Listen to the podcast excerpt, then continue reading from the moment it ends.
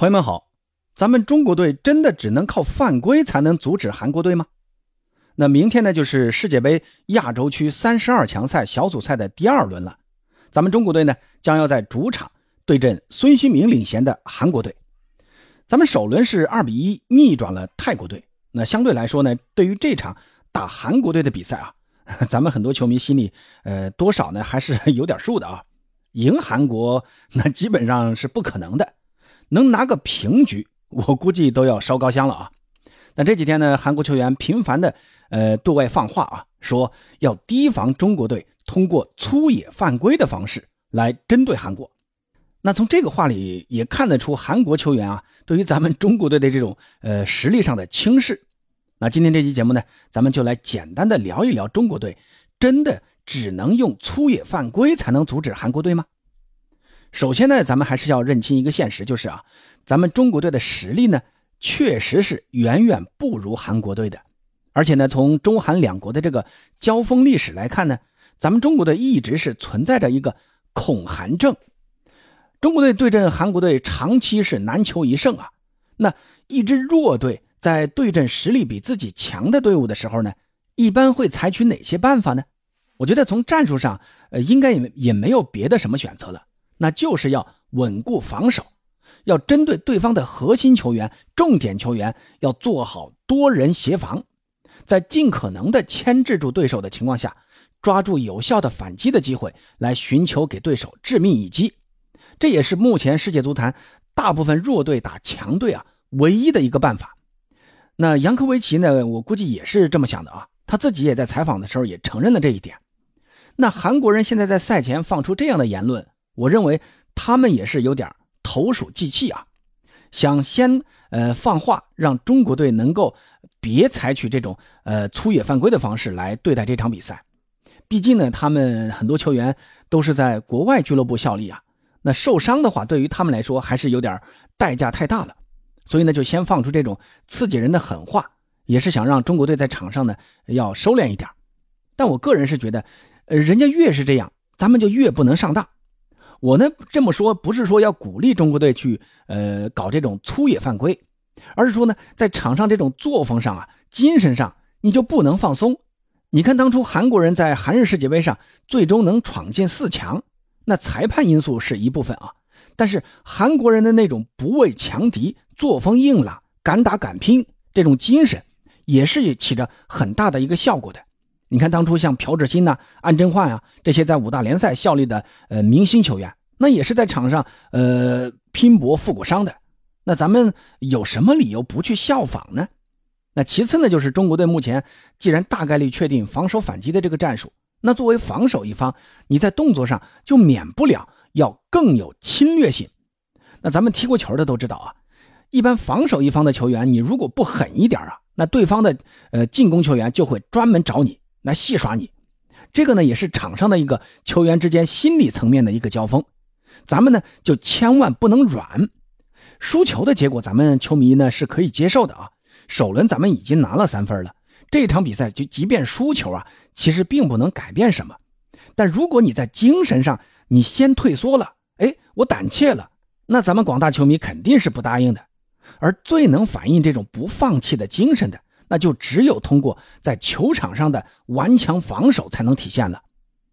那第三点呢？我是觉得你要像防守像孙兴民、李刚仁这种速度快呀，然后身体极为灵活的这种呃球员呢，有的时候啊，你真的就只能靠这种高强度的身体对抗，靠一些小动作，甚至是犯规，才能够限制住人家。咱们球员的那个脚下能力啊，其实跟人家还是有很大差距的。你去跟人家呃前锋球员拼这种预判呐，拼这种小技术啊，你肯定是拼不过人家的。再说了，你看韩国队主帅克林斯曼，当初呢他还是球员的时候，不管是代表拜仁俱乐部还是代表德国队参赛的时候啊，都是这种激情四射啊，身体对抗很很很刚猛的。那后来退役呢，先是执教德国队，后来呢也执教了拜仁，再后来又去执教美国，再到这次执教韩国队。他的这种执教风格啊，一直就是德国的那种老派足球精神啊，那就是要鼓励球员在场上激发这种战斗精神。这一点呢，韩国队和德国队啊，其实是从风格上还是蛮契合的。如果场上韩国球员激情四射，而咱们的球员蔫了吧唧的、软塌塌的，你说，呃，谁能满意呢？现场球迷都不答应，对手就跟打了鸡血一样，结果你自己先萎了，这个肯定是不答应的，对不对？那这个我相信也会刺激咱们的球员在防守时啊更加用心，也更加的投入。那最后简单的总结一下呢，我认为中国队在对阵韩国队时啊，必须要在身体对抗方面要加强，不见得非要用粗野的犯规来限制啊，但是你必要的凶狠的拼抢，还是要让韩国人见识到，咱们在实力上虽然不如你，但是咱们呢也敢于亮剑。那技不如人，输了也就输了，但是你精神上不能输啊。你不能在自己的主场认怂。那最后，既然确定了防守反击的战术呢，我们在人员的选择上又会如何安排呢？我觉得锋线上估计也没有什么别的选择了。吴磊肯定还会是首发的。至于说，呃，杨科维奇最终会打五四幺的单前锋呢，还是打五三二或者四四二的双前锋？我个人是觉得，你光靠一个吴磊肯定是不行的。吴磊现在的能力啊。面对金明哉这种中卫啊，我觉得他还是够呛的，不管是速度上还是力量上都不够啊。还是呢，我觉得要打双前锋，让谭龙去跟吴磊来搭档，给吴磊呢，呃，扯扯空当，传传球。所以呢，我个人呢还是看好谭龙和吴磊继续呃作为双前锋首发的。那双前锋确定了，咱们再来看一看后防线，因为这场比赛其实。并不一定要看前锋线啊，可能吴磊和谭龙他们两个人在场上并没有太多的发挥的机会，而后防才应该是这场比赛的重点。现在中国队的防线上，蒋光太呃是受伤了，那如果杨科维奇在这场比赛要打五后卫的话，那这三个中卫一派上去，基本上替补席上也没有合适的轮换球员了。万一体能要是不够，那你到时候连换上去的球员都没有。所以呢，我还是更看好杨科维奇继续打四后卫，朱晨杰和蒋胜龙也是目前呢咱们最能拿得出手的两个中卫了。在两个边卫方面，我觉得还是跟泰国队呢一样啊，还是李磊和张琳芃首发。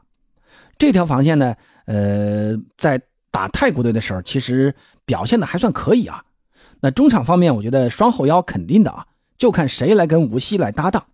首场打泰国呢，李可是首发了。但是李可面对泰国那个那个那个十八号啊，我觉得他是防起来还是有点吃力啊，连那个泰国队的球员他都防不住。我觉得，呃，李可不见得能防得住像呃韩国队的李刚仁这些欧洲的豪门主力的，反倒是让王上元首发的可能性，我觉得要更大一点。而韦世豪的这种前场的凶狠逼抢，还有他的这种传球的创造力，我觉得是现在中国队前场打反击的。最适用的球员了。现在很多球迷都调侃韦世豪这场比赛要多准备几个果篮儿。那最后一个首发边前卫，我觉得应该在最近几场比赛替补登场的谢鹏飞啊，他的这个首发的可能性要更大一点。至于像张玉宁啊、戴伟俊他们，如果在上半场咱们能守得住零比零的比分的话，他们两个倒是可以留到下半场去冲一冲。万一啊，万一能进个球呢？是不是？哼 最后呢，还是希望咱们的国足队员啊，一定要能发挥出敢拼敢抢的精神，给韩国人呢一定要上上强度。既然他们害怕咱们的少林足球啊，那咱们就索性啊跟他们亮亮剑。当然呢，我这里不是提倡那种无脑无底线的犯规啊，该有的体育精神咱们还是要有的，不要去学韩国人。韩国人在国际体坛上是出了名的缺乏体育精神的，咱们呢，我觉得是可以接受输球。但是呢，也得打出自己该有的东西出来，加油吧，中国队！好了，本来这期呢不太想聊国足的，但是上一期节目有听友问到了这个话题呢，我觉得还是呃说一说吧。那大家有什么想对国足说的，欢迎在评论区留言。明天晚上的八点，让咱们一起支持中国国足。下期节目咱们再见。